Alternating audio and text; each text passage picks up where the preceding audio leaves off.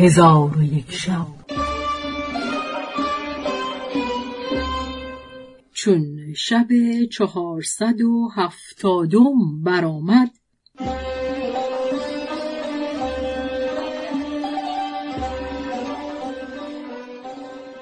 گفت ای ملک جوانبخت آن زن چون این سخن بشنید لغمه از دست بیافکند و گفت بار خدایا.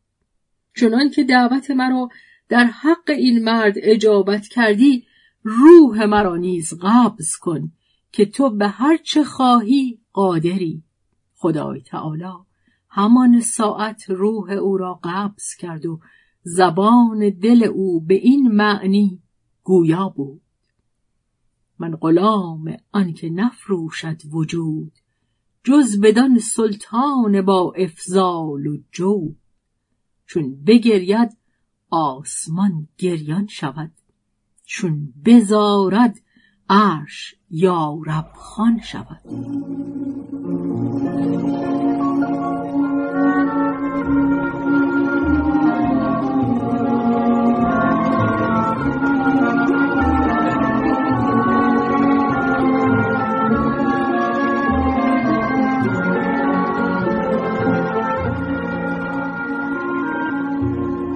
حکایت شاه عابد.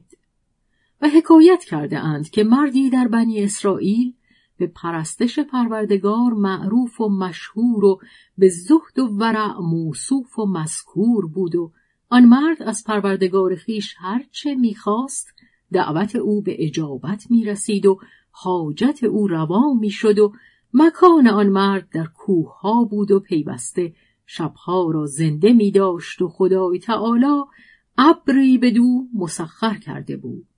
به هر سوی که آن مرد می‌رفت ابر نیز با او می‌رفت و از برای او آبی خوشگوار همی ریخت تا اینکه وقتی از اوقات در پرستشش سستی پدید شد. خدای تعالی ابر را از او بگرفت و دعوت او را اجابت نمی‌کرد.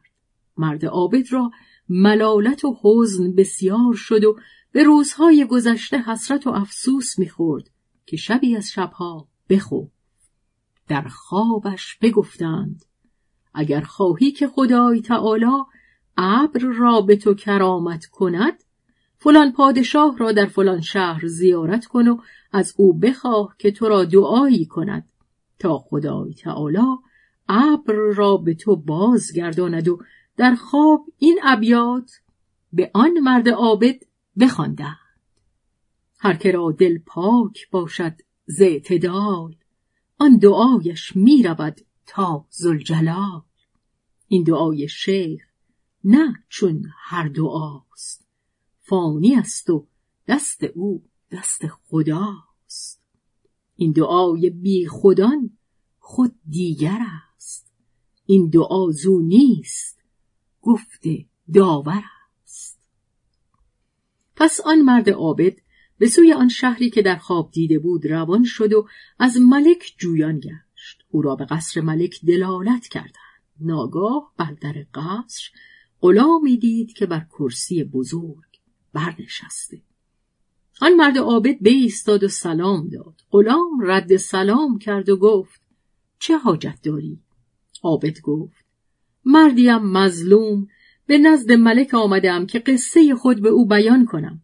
آن غلام گفت امروز تو را به ملک راهی نخواهد بود از آنکه ملک از برای ارباب سؤال در هفته یک روز قرار داده که در آن روز خداوندان حاجت به نزد او درآیند و آن روز فلان روز است. صبر کن تا آن روز برسد. عابد را کار ملک پسند نیفتاد. که چرا باید خیشتن از مردم پوشیده دارد و با خود گفت چگونه چنین کسی از اولیا باشد؟ پس عابد از در خانه ملک بازگشت و به انتظار روزی که غلام گفته بود بنشست.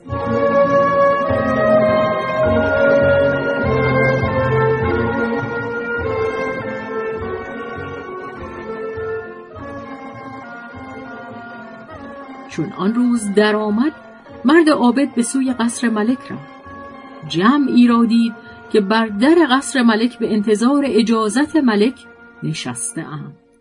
عابد نیز به ایستاد تا اینکه وزیر ملک به در آمد و مردم را جواز رفتن به پیش ملک بداد. عابد گفته است چون مردم بار یافتند من نیز با ایشان بودم. ملک را دیدم نشسته و بزرگان دولت در پیش او هر یک در مرتبه خیش ایستاده اند.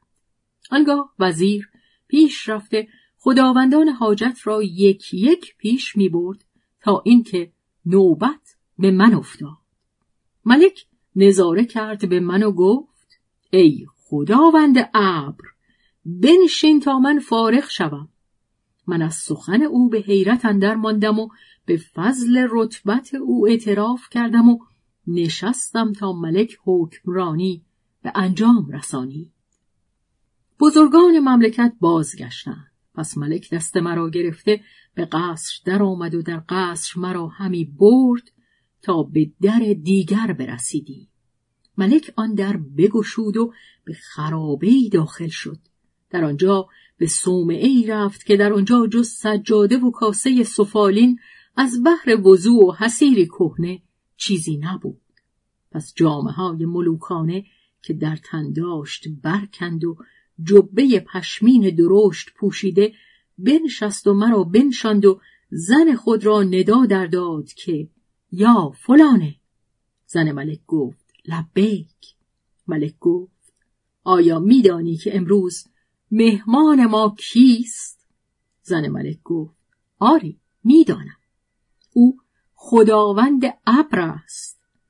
ملک گفت بیرون آی که از او بر تو باکی نیست. در حال زن ملک بیرون آمد. روی او مانند هلال ولی تنش نزار بود و جبه و مقنعه پشمین در سر و برداشت چون قصه به دینجا رسید بامداد شد و شهرزاد لب از داستان فرو بست.